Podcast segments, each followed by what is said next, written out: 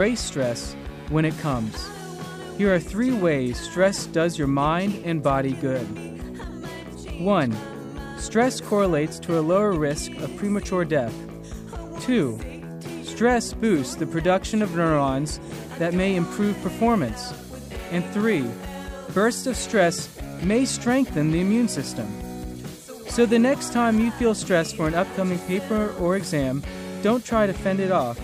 Instead, embrace stress as your body's natural preparation to complete your upcoming challenge. Good luck!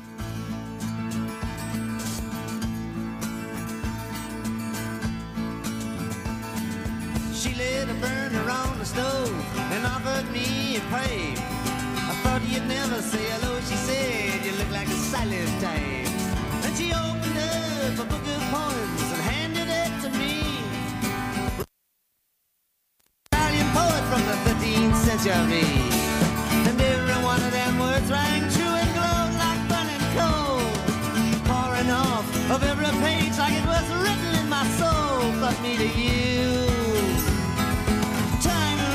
blue.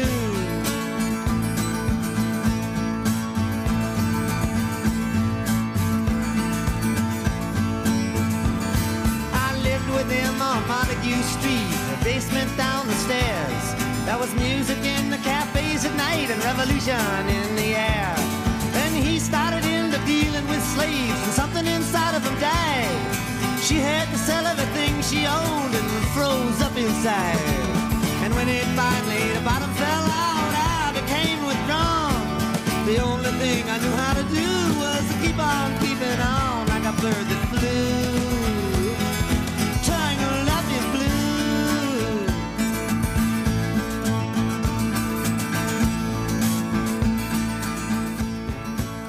We are Revolution on the Air. My name is Christopher Walkup. My name's Michael Brennan. And our first guest today is Cayli Baker. She is a senior government and politics and English double major and the vice president of College Democrats at the University of Maryland. Thank you so much for joining us. Thanks for having me. Yeah, we're happy to have you. So let's start off with what College Democrats is getting up to this semester and this year. We are obviously at a v- very pivotal point in our American democracy. We have some exciting elections coming up just next week in cities across Maryland, like Gaithersburg, like College Park, and elections in Virginia and New Jersey, and of course, a ton of seats are up for grabs in Maryland in 2018. So, what are college Democrats doing uh, between now and 2018 to you know, address some of those elections and, and just do other fun things? What are you guys up to? Yeah, so I think you hit on something that we're really trying to focus on this year, and that's the off year elections for 2017. And so we've been doing some canvassing in Northern Virginia to try and turn out the vote for Ralph Northam, and also getting students aware and registered to vote for College Park City Council elections. And just beyond that, we recently had a really good debate with college Republicans about some issue oriented things, hosted by the wonderful Maryland Discourse. And shaping up for next semester, we really want to turn to the gubernatorial race here in Maryland because there are so many Democratic candidates running in the primary. And I think we're going to have to put forward a really strong candidate to take on Larry Hogan just because he's done so little that when you don't do so much, it's hard to have a low approval rating. Yeah, yeah. Well, very, very well said. And what can students do to get involved? Do you have regular meetings? uh, how how can how can they plug into all these exciting exciting actions that you guys are taking? So definitely, I taking in? encourage everyone to like College Democrats on Facebook. Definitely the easiest way to get a hold of us. But we have meetings every other Tuesday in Tydings from 7 to 8 p.m. So come hang out with us. I promise we're really cool. So you talked a little bit about the City of College Park elections. Uh, can you talk a little bit about some of the candidates? I know this is one of one of, if not the most competitive elections that College Park has had. It in, is, it is. in recent memory. Uh, could you talk about, for instance, the race for mayor and Patrick Wojahn and his and his contenders? Yeah, so the election is coming up this week for the College Park mayoral race. And like you said, it's the most contested mayoral election in recent history. And I think one of the really unfortunate things, while it's great to see contested elections, is based on a lot of the debates, it seems that all of his competitors came out after the city council attempted to put forward the non citizen voting measure, which ultimately failed because of not a lack of votes, but them not knowing their own rules in terms of how many mm-hmm. people could vote, which is hugely disappointing. But it's just upsetting to know that a lot of people turned out to run for mayor because they didn't want non citizens to be able to vote in their city. But I'm personally a supporter of Mayor Wojahn. I've worked with him through sustainability committee through the university. So I think he's been particularly supportive of the student body. And I think, full disclosure, I'm not registered to vote in Prince George's County. I stayed registered to vote at home just because I wanted to be able to vote in my school board elections, which is important to me. But I think for those that did choose to register with their college address, there are so many students in the College Park area, and they're not really treated as permanent residents because we get cycled through. So there isn't really attention to the issues that we need to be building up the greater College Park area to make us a really desirable college town. And I think Patrick Wojahn has shown that he's the best of the candidates that we have to really support the College Park area and consider students fairly. Because even just campus is so gerrymandered in terms of who your city councilman is. Like it's purposely divided apart. Right. So there was the um, debate on Monday on campus in in the Edward St. John Center. Um, so um, I think that you brought up a pretty important issue in terms of these mayoral candidates or just mayors in general throughout College Park's history treating the student body as kind of like a cycled through population rather than a long term population. And I think that there's some merit to that, but I do think that you have to treat the student body as a as a community in its own right since we you know this this is the place where a lot of people are going to be, spending their time their money and investing themselves in for a good period of their lives. So um, what what issues do you think in particular you mentioned sustainability um, what issues do you think uh, Mayor Wojahn in his term thus far has uh, spoken to those student interests uh, well, for me personally, like I said, sustainability. I think he's the most accessible on those issues, and I know he's been such a great partner in one of our initiatives to get the bars to start recycling and hold them more accountable for that, and also just treating College Park as. I understand that there are other permanent residents here that clearly aren't students and don't go to the university, but also really helping rejuvenate Route One to make it not just the food desert with a couple pizza places here and there. I think there's some investment there that needs to be made. So, yeah, let's let's turn now to we were talking about the election. The just for people's reference, the election in College Park is Tuesday in three days. So make sure you get out and vote if you're registered in College Park or Virginia or New Jersey. Um, but let's look at um, 2018. So you were talking a little bit about the importance of the governor's race. Um, we're going to be facing uphill battle in Congress, trying not to lose Senate seats. Hopefully, flipping some of the House to squeeze the GOP majority. But on the state level, um, just from your personal opinion, you don't, you don't have to speak for college Democrats as a whole, but do you have anyone you've been interested in? What's been like uh, piquing your interest in the governor's race? And what are some issues do you, you think that um, Democrats would be smart to focus on when going up against Larry Hogan? Well, it is pretty early, but I think my early favorite is I'm sure I'm going to butcher her name, so I apologize. Krish Vignarajah. Yeah. I think she's pretty. I know she's not pulling as strongly as someone like Rushern Baker, but I think she's definitely shaping up to be a contender. And I hope she does meet the eligibility requirements to run, that they find her eligible, because right. she had a confusing moment where she was registered in Maryland and DC because she was a policy advisor to former First Lady Michelle Obama. But I think she's speaking to some really interesting issues in terms of education and keeping Maryland schools really strong, and Right. she seems to be pretty invested in preserving communities like undocumented communities that we have here in Maryland, and just she, she seems more invested in kind of protecting the communities that Trump has been attacking. And I think that's something that we really need to hold down on. And of course, it also relates to me of this is the first time in a while Maryland has not sent a woman to their federal as a federal representative. Right. So to have a woman governor, I think would speak a lot to the importance of that. And to that point, one of the really exciting things about this upcoming governor's race is that not only is this the first time in recent history that we don't have a female member of our congressional delegation, but at no point in Maryland's history have we had a governor who is not a white man. Yeah. And on the Democratic side, just about all of the most serious contenders are looking to not be white men. So there's a real chance to to have some degree of more minority representation or traditionally marginalized group representation.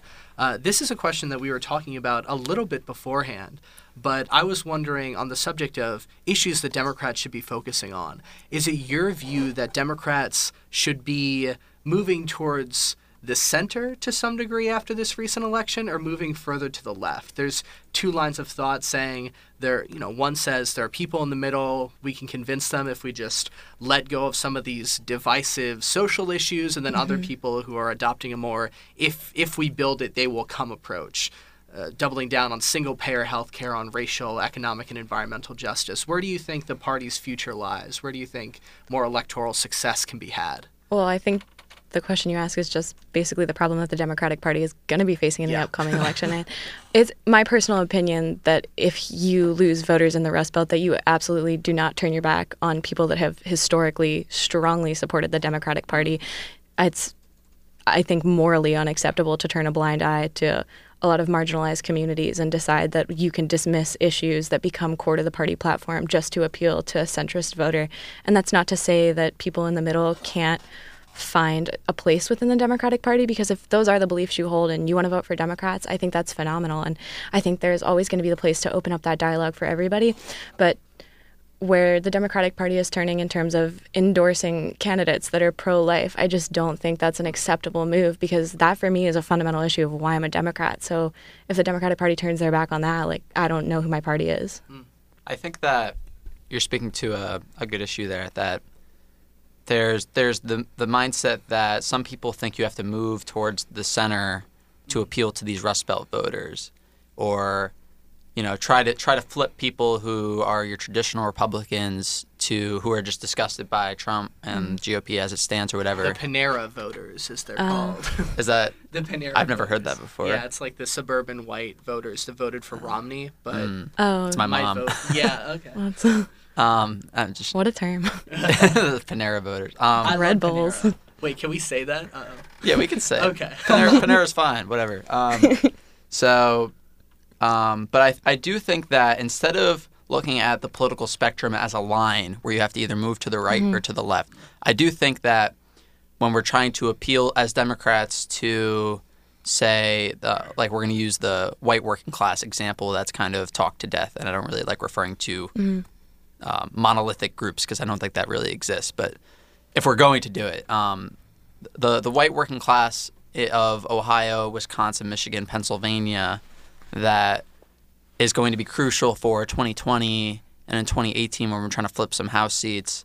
I don't think I agree with you. I don't think the answer is to compromise on issues of like racial justice or like immigrants' rights or uh, women's rights or anything like that. I think, in my opinion, the um, the, the the way to do it is to speak to the issues that affect you know that you can't leave anybody behind in terms of um, in terms of our policies going forward because I think that the issue I, I think I brought this up on the last show we had where um, I was at the People's Summit over the summer and Van Jones was giving a speech. And one thing that stuck out to me was when he was talking when he, he was saying over the past 30 years, the life expectancy, like infant mortality, all of the, the general measurements of of um, how how a demographic is improving over time, they're all in, in all demographics, women, um, people of color, uh, you know, just any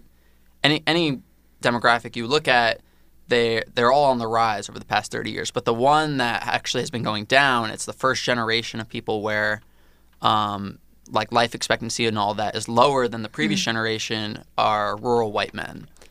And I think that the the issue of moving to the center in order to appease to those people isn't getting at why they're turning to the white nationalists, the the Trump esque like uh, brand of politics, because I don't think that mm-hmm. we're actually answering anything to, for those people who are in these communities where there used to be union jobs, and then they they all left because of trade deals, and then, then all the there's no jobs there anymore, and then there's opioid e- epidemics, and it doesn't look like there's any kind of positive future. And I think that just compromising on our values for the sake of centrism doesn't really make any sense. Yeah, is, is I definitely opinion. think that's a wonderful point because I think so frequently anymore there's a lot of dialogue saying of politicians saying like oh like yeah we need to support all these communities that are under attack but let's not forget about economic issues let's not forget about those bread and butter issues as if like civil rights is not a bread and butter yeah. issue and I think one interesting, I don't even remember where I read it, but it was a voter, it was a woman that ended up voting for Donald Trump over Hillary Clinton in the general. And she said, I think Hillary really failed to, she appealed to minorities and she appealed to women, but she really failed to speak to ordinary Americans. So I think a lot of times, there's a spectrum of racism and that it's really easy to see in Charlottesville, but there's also this very quite nuance to assuming that these other communities aren't Are ordinary American. Americans. Yeah, that's like, what. And there was so I was canvassing earlier today in Gaithersburg, and I was talking to this woman about city issues up there in Montgomery County.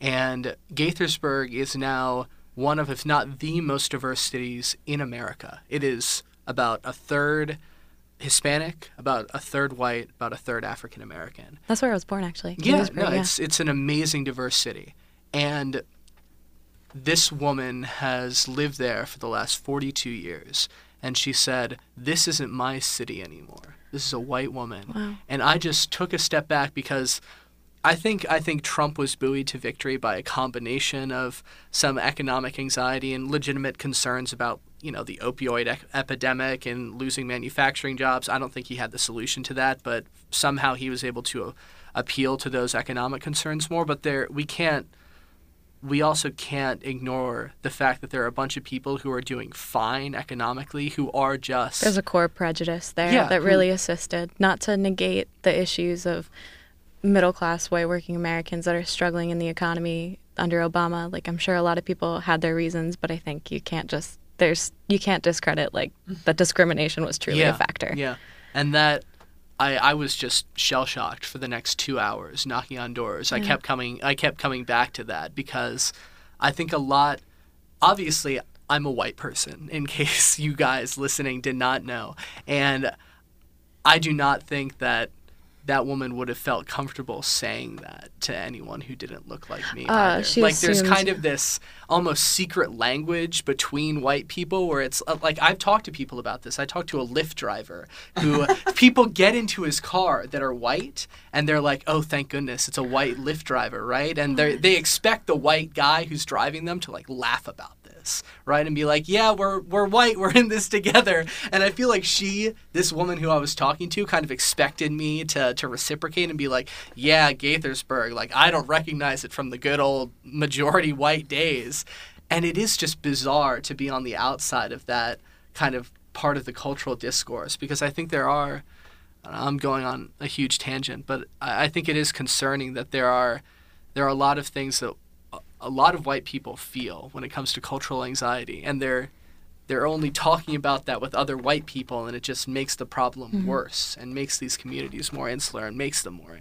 Yeah, well, to touch on something that you mentioned earlier, Mike, about kind of appealing to those voters in more rural places that did turn to Trump for economic insecurities. I think the Democrats, to pull these people in, have a responsibility not to abandon other bases and voters, but to really illustrate to these voters and these people that a lot of programs that we support, like if they're worried about health and like lowered life expectancy, I think something like universal health care is, right. should really be touching to those communities. And I think it hits on the idea of people voting against their own self interest based on core rhetorics, based on core fears.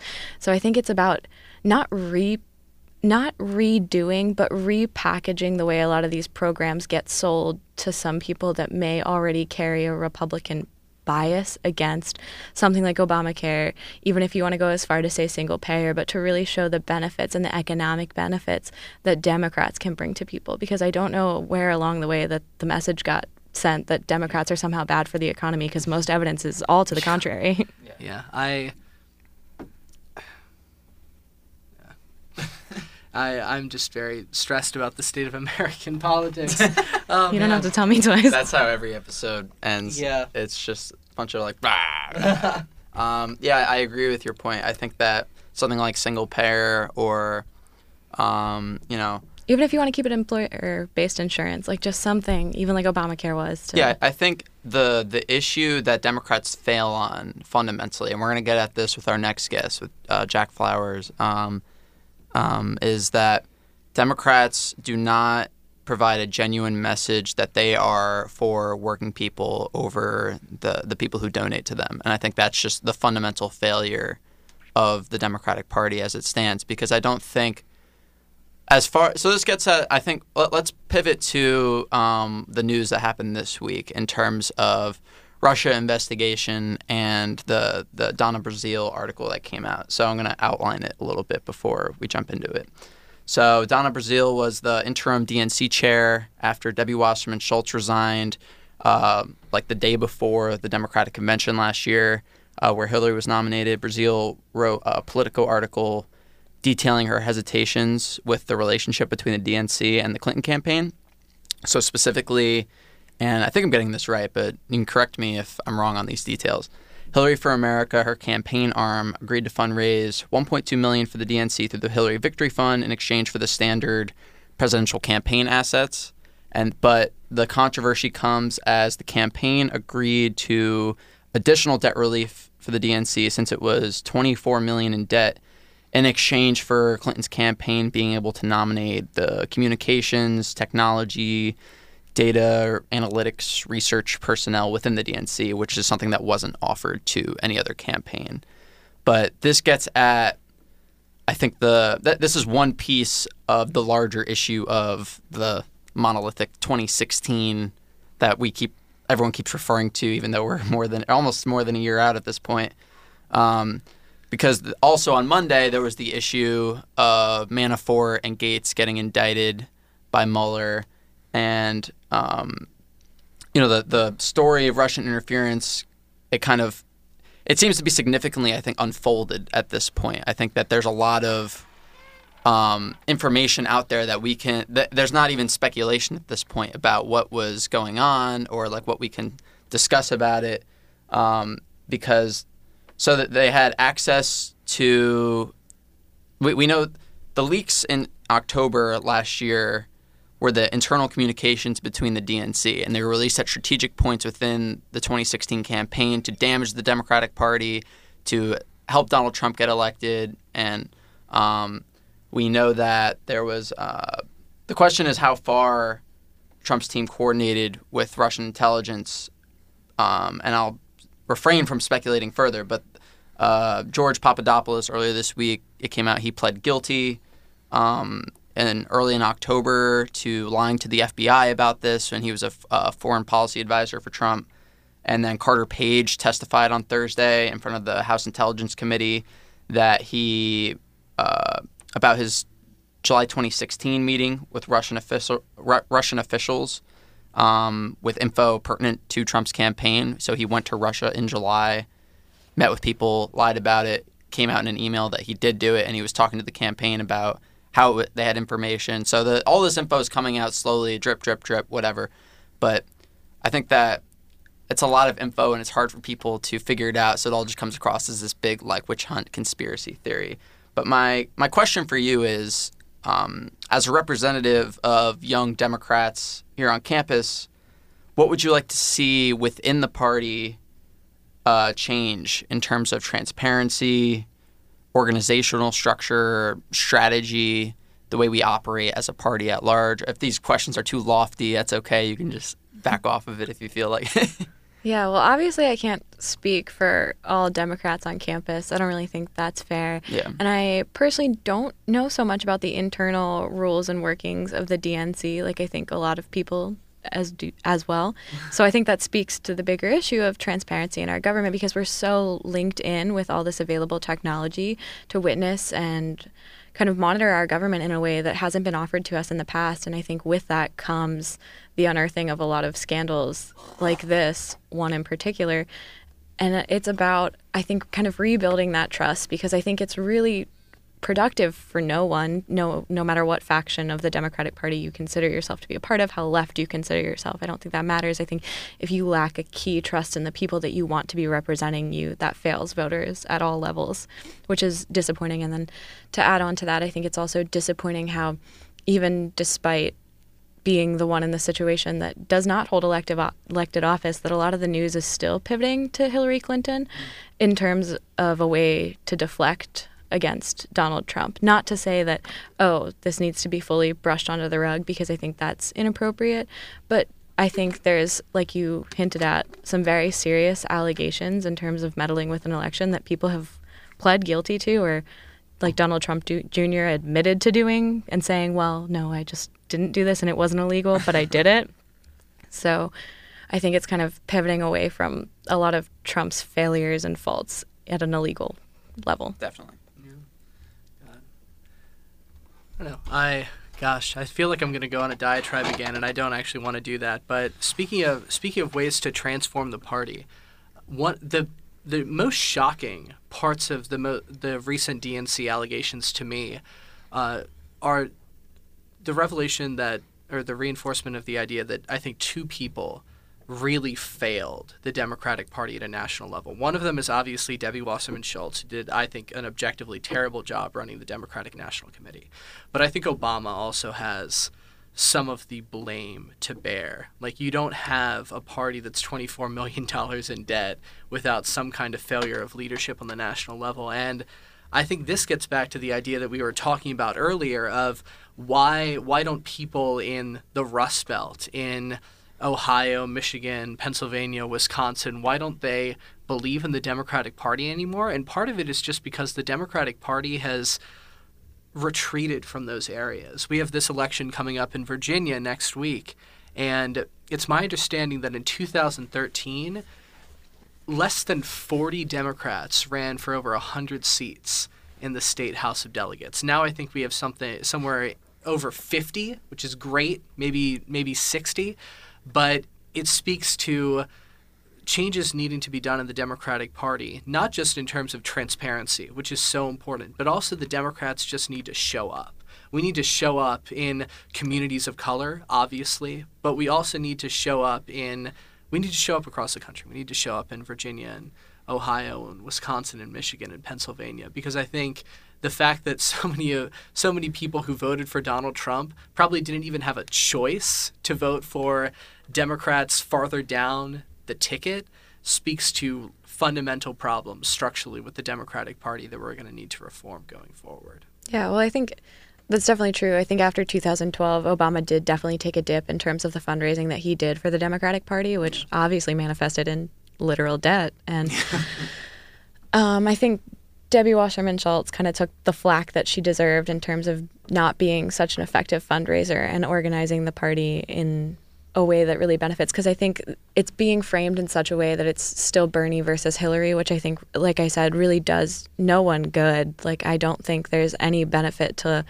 reliving a contentious primary election Definitely. that frankly like was won by many many votes like i don't think that's effective because who it damages are democrats down the ballot so when there isn't the money there yeah certain individual candidates especially running for president like you're either going to have that small donor matching that bernie did so effectively which i think really needs to get spread more or clinton who really has such an really strong economic base that she can have the money to do that campaign. But it's those people running down the ballot for small races for delegate.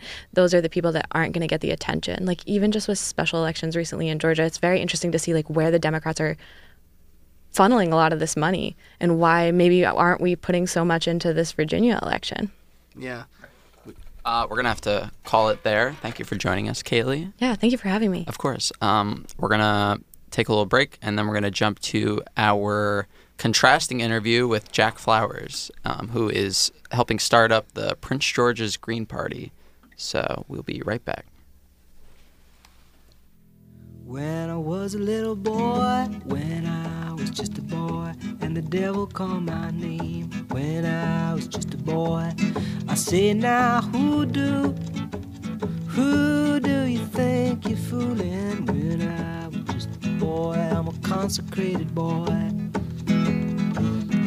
I'm a singer in a holy choir. Oh, my mama loves me.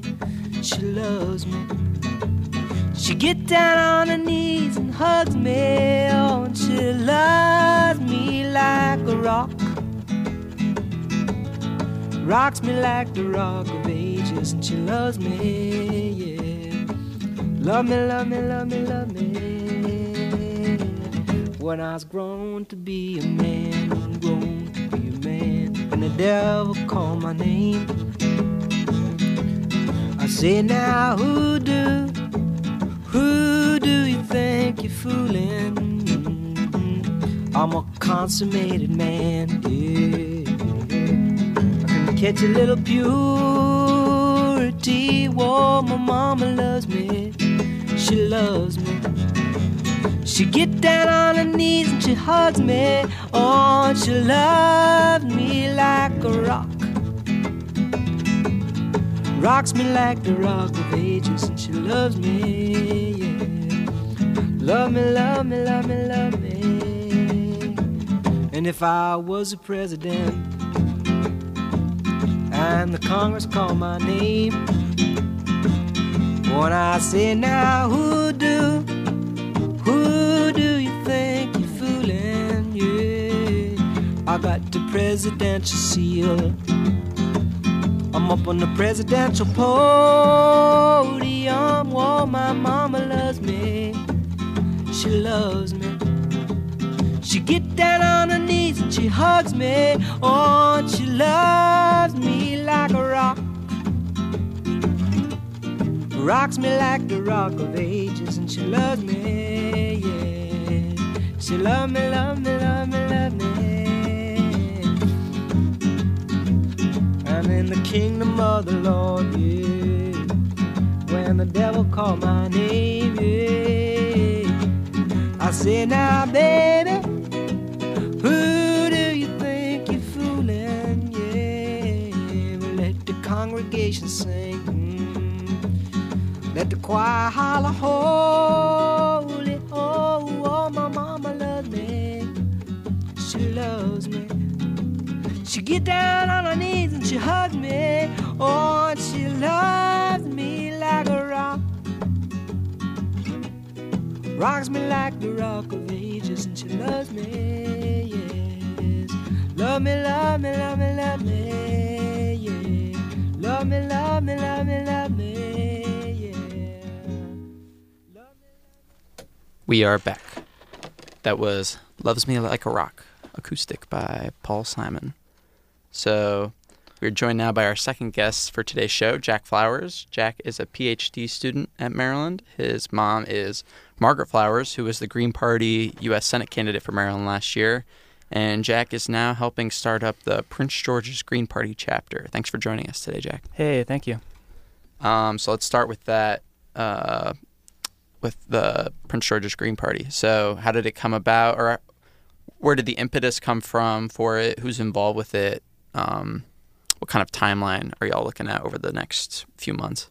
So I haven't talked carefully with them about a timeline yet. Um, as far as it coming about, we've I think okay, I think we only had a um, strong MoCo party and a strong Baltimore City party for the last like few years, Right. and they've both been running some local candidates. Um, mainly, the Baltimore City party was the one that was running strong local candidates in 2016, but historically now we're seeing I think more independence than ever and more like disaffectation with the two major parties than ever. So the Greens are trying to expand into as many other counties as possible. So we've opened up a Baltimore County chapter in the last year. We're starting a PG County chapter, Howard County. There's a group in Allegany County running candidates, Mhm. and I think they want to expand even further than that, like Cecil, Calvert, et cetera, et cetera. And So yeah, let's take a step back then and talk about. I think the green strategy, um, as a whole, as I understand it, based on last year, was you have someone like a Jill Stein run for president, and then that gives the Greens like a national platform, but rather than running, I guess, as like the legitimate like next president of the United States, Jill Stein, it's more giving voice to the local candidates, and then she'll go around the country and campaign with like your mom or like uh, Joshua Harris in Baltimore and things like that, and then. Um, you know, those are those are the offices that you're trying to win as a green. Can you speak to that a That's little bit? That's exactly what's happening. And I mean, so I think the way we have to, um, I think it makes sense to sort of provide a broader context because I guess for me, because I was a Bernie Sanders supporter and then a Green Party person after that, I think the movements are kind of tied together for me in like a lot of ways, and I think that's true for a lot of people. So, with the um, with the Sanders campaign, I saw a uh, a set of policies, a platform that was like I think very vitally needs to be implemented, but is not at all being spoken to in most of the Democratic Party, especially in the, the party leadership. And so after the primary, people were like, "Okay, Sanders lost. What are we going to do now?"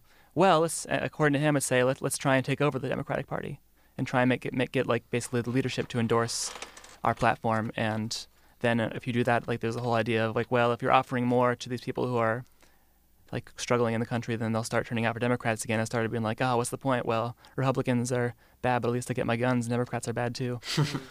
but Yeah. um, Um, that gets to the next question I was going to ask, which was so I, this, I, I can keep going for a yeah, while yeah, on yeah, this. So um, it. sorry. so yeah, so there's that idea, and so you see the the question the question now is like, do you try to, in order to get that platform out there? Do you try to take over the Democratic Party, or do you start a new party and get everyone who believes like these things and try into that and try and start running on that thing? And that's sort of the the the, the, the, the, the debate that I see happening across the country with people who are like interested in, in left wing politics.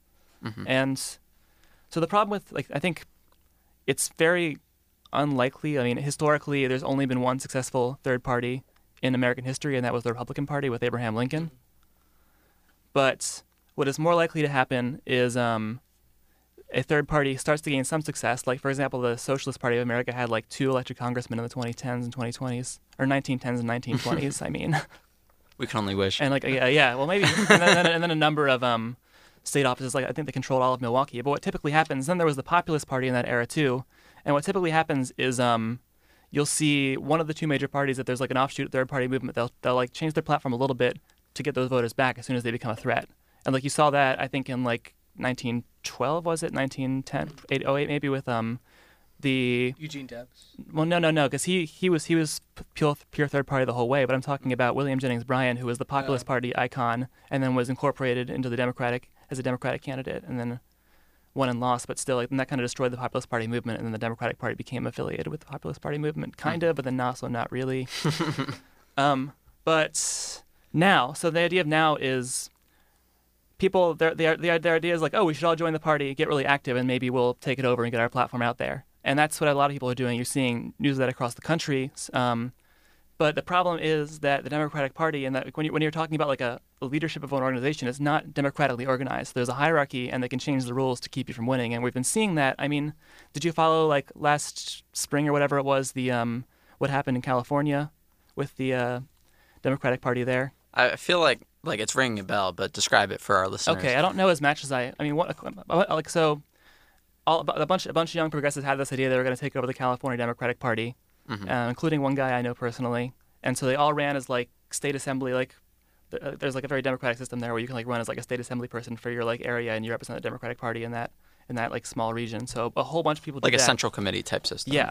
Okay. And like so like I think 60% of the people who won their won the races for that kind of office in the party were were Bernie people okay. and then so they tried to like they had a um and then there was like an older kind of lot like so then they were trying to get elected there's they had to elect like a leader of the party and there was like a an old kind of like lobbyist guy on one end and oh then right, this right, right. yeah. other woman whose name I wish I remembered you probably could look it up in like two seconds Yeah. but Uh, Kimberly Ellis, I think. yeah Kimberly Ellis she was on the other end and they had an extremely close um election that she lost and I think it was like part of it was that there's a lot of lobbyists or what like other like sort of super delegate types that get to vote in the election also who aren't elected on the ground up and then al- but also she was kind of alleging there might have been some vote tampering Mm. I'm not sure exactly. Obviously you can't confirm or deny that but. And then you saw a similar kind of thing in um in florida where i think this guy brian Bittel did some undemocratic things to get his way into the leadership of the florida party. Right. So, like, I think I think a pure a pure entryism isn't going to necessarily get you what you want, and so as in like no organization is going to give up power without seeing a credible threat, and so there has to be a credible threat to the Democratic Party power from the left, and I think the Green Party, as like a party that has it's not the only solution, but as a party that has pretty wide ballot access across the country, is a good good thing to take over and use for that purpose, Right. and then also hopefully get some independent wins on your own. So yeah, my next question was going to be if you saw the Green Party as like you're talking about how the Democratic Party is fundamentally anti-democratic in its structure and hierarchy, and if the Green Party would be the viable alternative to that, or do you see the Green Party as another vehicle for pressuring the Democratic Party? Because I do agree, given like the historical context of the United States and the way winner takes all systems work, I don't think we can have more than a two party system in a long term. Like, we can't have three parties competing every year. So I think that, in my opinion, the Green Party serves as, um, like you said, like a balance on the Democratic Party, where once they feel a credible threat, they'll be pressured to change their policies to um, kind of consume that movement behind it. So speak to that a little bit. Yeah, so I kind of I think it's pretty reasonable to remain agnostic about the long term for that because like I, again you, you you try to get as strong as possible you try to win and either you get subs- either your platform gets co-opted and people and you lose support or you actually make successes and start winning things and Yeah. like gain more power and in the meantime you don't have to think about it that hard especially because many of the areas where the Green Party is competitive and many much of America in general is like especially due to like gerrymandering and stuff is effectively a one party like spot like Right. Baltimore City is 100% Democrats. Montgomery County is 100% Democrats. PG County, where we're trying to expand, is like a very Democratic area as well. And so we're, we're not really going to be fighting re- Republicans there. I mean, Joshua Harris, you mentioned, was a very strong Green Party mayoral candidate for Baltimore who ran in 2016, and he managed to get about 10% of the vote, and he actually did beat the uh, beat the Republican candidate in, in votes. So we're effectively already the second party, quote unquote, there. Right. But I think what you do is, yeah, you just you really you really do is kind of get as strong as possible, and then either like you don't really have to think that hard about what's going to happen as far as will they co-opt your platform, will you manage to keep growing independently? Just try and grow as much as you can. Yeah. So this gets to a criticism I think a lot of people have of third part independent parties in the United States, which is they take away votes from the major party that is most closely aligned to them. And I think in the age of Trump, a lot of people in the Democratic Party feel really uncomfortable with the idea of an insurgent independent party because for instance, in Maryland, we have a very contentious election to either reelect or replace Larry Hogan. If there was a Green Party candidate who was competitive in that race, I don't think there's any way that Larry Hogan doesn't get reelected. So Baltimore is a great example. DC is a great example. C- cities like Los Angeles and Seattle, obviously, the Green Party can be competitive there without delivering a seat into Republican hands. But how would you address the concern of not only Democratic leadership, but also Democratic activists that we, especially at this really tumultuous time in national politics, maybe we need to come together in an anti Trump bloc and then focus on moving the party to the left. And it's potentially more dangerous to have like a Green Party that's winning 10% of the vote in a lot of these elections, where 10% could actually deliver a Democratic seat into Republican hands. So the uh, there's a lot I could say about this, and I kind of want to talk about in some ways, some ways in some ways related to this is like what the issues of, of running as a third party are. But I, I mean, the short answer is that there is no like easy confluence between our long term interests and our short term interests, and like that's really hard. And I don't actually know what the like solution is. But I think, I think you kind of have to have kind of have to have people doing both things to a certain extent. And I see my role as working for the long term interests. So um, yeah, once once we get to um, let's see, there's there's a couple different things I want to address. Um, so as far as far as the uh, party goes, like mo- most of the most of the um, Green Party operatives, we, we, they've accepted like okay, we're totally down with like the uh, the long term interests. We're going we we need to show give, give we need to give the, De- the Democratic Party some kind of reason to let in. Well, that's that's how I think about it. They, they just think we want to win, but like we need to get yeah we we we do exert some kind of leverage over the Democratic Party and that requires being willing to and being like, yes, we are going to spoil your races and we're going to cause some Republicans to win, and that's Right. that's how they see it. I mean, honestly, they're like they're, they're even more when we're talking we're talking about the Maryland governor race. Most most of like the leadership in the Green Party is even more cynical about that. What they're saying is, So what I think is like I'm like, hey, Ben Jealous is like a strong populist. I think if he went, Hogan's pretty popular. I think if he wins, he'll be able to offer something strong, like something new, and that he's the only one talking about like for example, Medicare for all in Maryland. He's the only one talking about a much of the, much of the like very left wing policies that I think would help people immensely. I think, I think if he someone like that who's trying to channel like high turnout within the Democratic base is going to have a good chance of winning, and maybe you'll spin things around. That's that's that's like the Sanders perspective, I'd say. Yeah. From a Green, they're more like this guy isn't going to win. There's going to be some cynical, Dem- like Anthony Brown type Democrat who wins because they have the most money in the bank, and they're going to probably lose to Hogan. And we, like, we're not gonna we're not gonna interfere with that. We're just going to use our governor candidate as a way to get our one percent of the vote, which which lets us keep ballot access because ballot access laws are really annoying for third parties. You have to either do well in a, a race every a statewide race every two years, or you have to um, you have to get like twenty thousand signatures on to maintain ballot access. Yeah.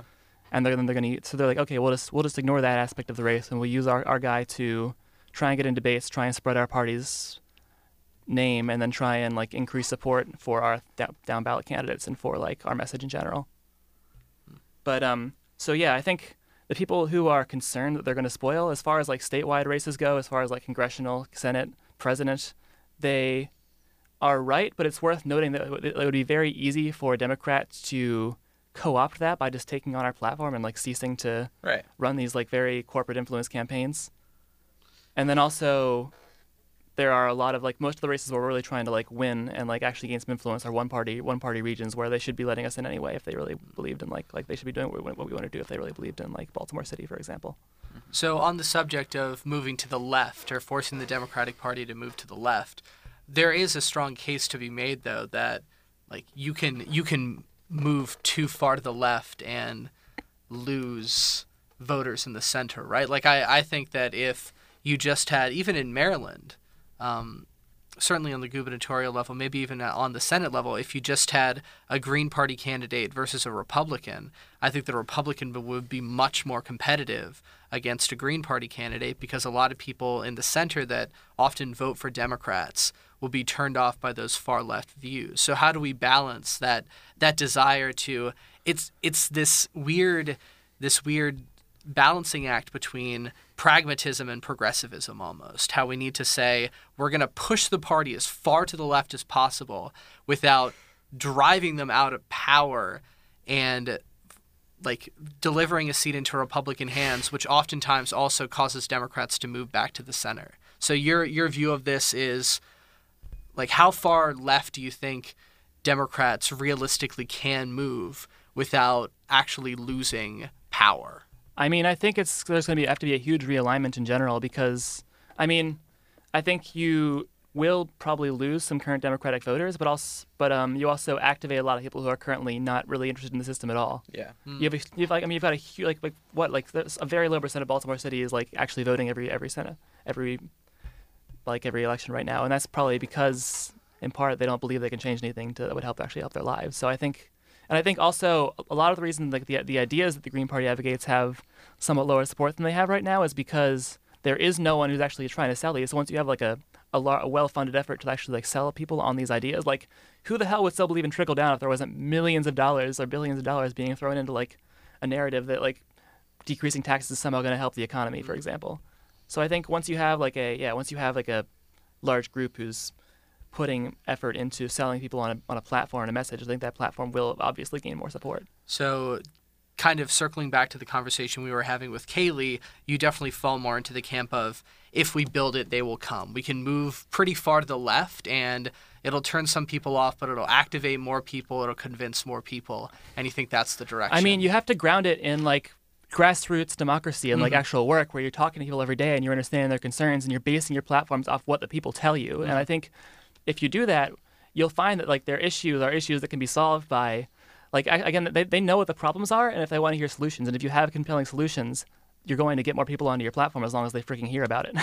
Yeah, I think that um, instead of branding anything in terms of like right v left or like political spectrums, yeah you don't have to do that. I think I think our the green message is based mostly on like the idea of political justice more so than anything else. I don't think it has anything to do with like obviously they're a left party, like they're filled with leftists and there's like very little like I don't know, like libertarian sorts or anything like that in the party, but I do think that they have the idealistic set of principles that they're going to abide by, run run on, and you know it's hard to compete with that, uh-huh. obviously, especially given the the system as it stands of voter access, getting into debates, just in terms of legitimacy in the eyes of the typical voter.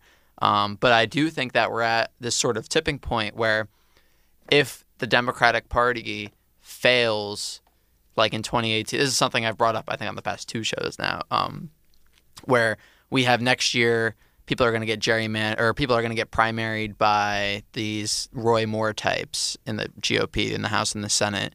We're probably going to most likely lose seats in the Senate, maybe keep the House steady for the Democratic Party. Um, and then 2020 comes, like, are we going to get our act together in the Democratic Party to the point where we can be an effective you know, blockage on that like fascistic uprising in the United States? Because I don't know if we will be and if we fail like we're going to be turning very much towards like this radical politics that people are very turned off by at the moment and I don't people don't want to get there but I don't see anyone compromising now so that we can avoid it if that makes sense. Like, yeah I see I see there there'll always be some good people who are trying to fight that in the Democratic Party but you'll also have like I think you you have a leadership that's like totally stumbling forward and that's not going to change. Yeah. Um I guess one other thing I kind of want to talk about is what it takes. I think it takes a lot. Like I think I think a reasonable criticism of a third party is that they can't win. Yeah. And that's like the one I, one of the ones I see the most often. I feel I feel like if, if we start getting people in office, then you start like saying, oh, this is actually a viable alternative, and you start getting more support. And but it's actually extremely hard to win. And I, I think maybe talking about the mechanisms for that might be important. Um, I'm trying to remember what else I. one other thing I was just thinking about. Well, to that point about building via a viable multi-party system, you look at most other countries in the Western world, and you see that there are more than two parties. Yeah. Apart from apart from the UK and and certain countries, you look at Germany, you look at France. Well, used to be in France, but there there are many more parties than two solely viable parties, and you have center left, left, far left, and they form a coalition, or the same thing happens on the right. And I think a lot of that comes not only because of a different state of dialogue in the country, but different political norms and different political institutions. Yeah, I'm really par- excited. democracy or whatever. Yeah, parliamentary democracy. Um, that's all it is, I think. Yeah, uh, yeah, proportional representation. Like in Germany, you can vote not only for your local representative, but but also for the party that you want to represent you, and then some seats are allocated accordingly. So you could say, hey, this is a really competitive election. I'm going to vote for the Democrat, but I also want the Green Party to have some representation in Congress, mm-hmm. and so the Green Party, you would vote for them as proportional representation. They would get some seats, or just changing from our ultimately uh, just unbelievably archaic first past the post system to a single transferable vote system. So you could say, hey, I like the Green Party, but I don't want the my vote for the Green Party to potentially cost a Democratic candidate an election, so I'll vote for the Green Party first. If the Green Party candidate doesn't win, then my vote will transfer to the Democratic Party so that we can make sure that at least somebody on the left wins. So a lot of what you're talking about, I think, has to has to be accomplished via some way of changing our political institutions, changing those laws. And luckily, Maine recently passed a law via, via ballot initiative and allowing then for. they repealed it and because then, it, no, it's not, I don't think it's going to happen. like, well, so it's before the state supreme court, right? I think or it already did they repeal it. I think they already, they I haven't, dropped it. I'm pretty sure they already dropped it. weeks. Yeah, so that's something I'm really excited about. Apparently, it's unconstitutional, at least in Maine, so that's great. But yeah, there's a lot, so like, I have I have two sort of attacks on that kind of one. The one the one is that like there is no like I, I think that the majority of Americans clearly want to change our system to make it suck less, but like there's no political will for it. There's like Right. no, no one who's actually winning under that system wants to change it, and it's probably not going to change anytime soon. Now, Unless, what what Democrat who's like maintaining the two party system would be like, yeah, let me fuck up this. Oh crap! Shouldn't have said that word. Uh, I you it was gonna be said me, but it was you. it, we were trying, but I failed. Um, the Democrats aren't going to be like coming coming in and saying, okay, I'm going to stop. Uh, the system that keeps me in power like they they have no there's no impetus on them for them to do it especially because it's not a very democratic lowercase d system or party as it stands so if there was a will behind the the party membership and then they came into power and said okay we're going to you know, be a little benevolent and allow third parties to rise up because it would be good for our democracy, they would be giving up their own power. So I don't see that as happening. I think Okay. I there's, think there's more. There's more to this. Though. There's more to this. Though. There's a lot more I want to say on this topic. Yeah. And um, so first of all, yeah. So it's not. I, I don't think it's going to happen. And so there there are. That's like, you can't. You have to, you have to work with the system you have, but there are ways to work with the system you have. And I want to talk about like I guess what what like why it's why it's so hard and what some of the models are. But then sec- first of all, like.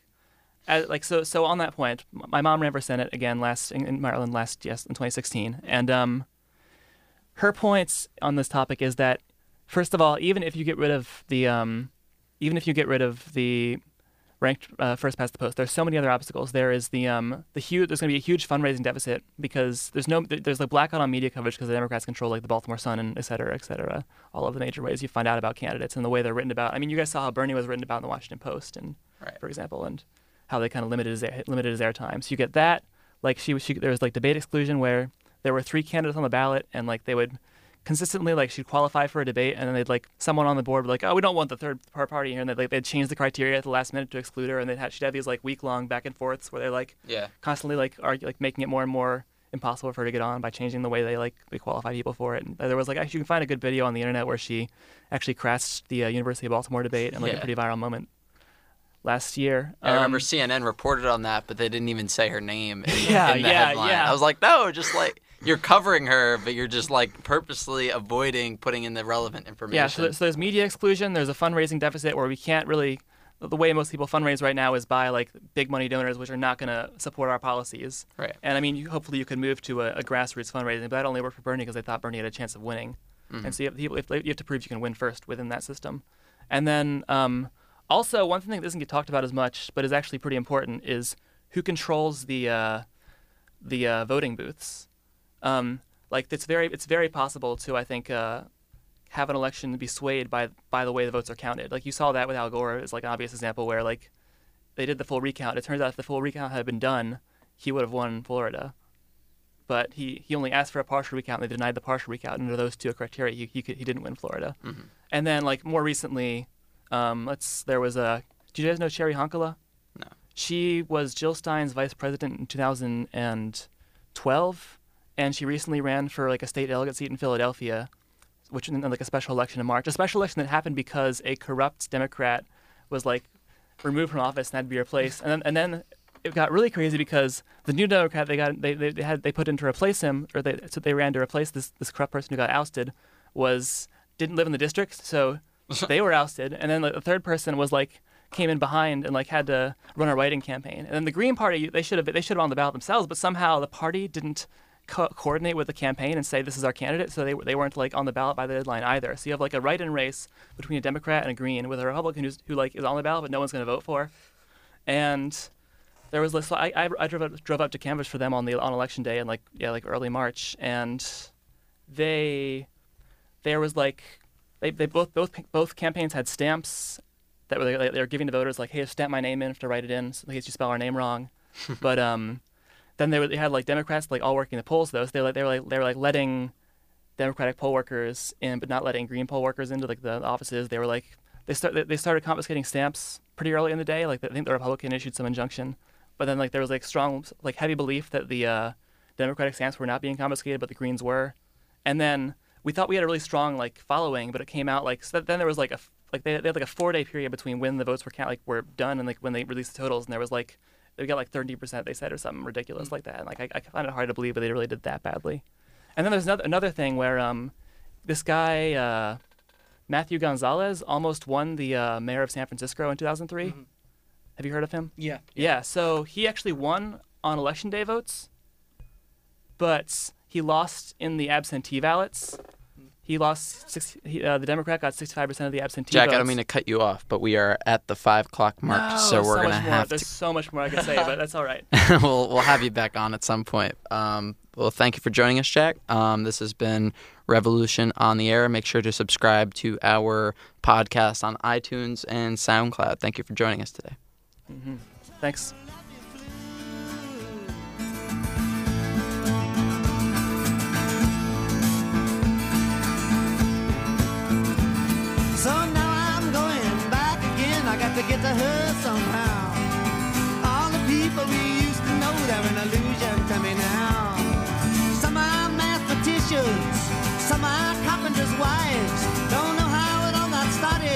don't know what they're doing, with their lives. But me, I'm still on the road, heading for another joint.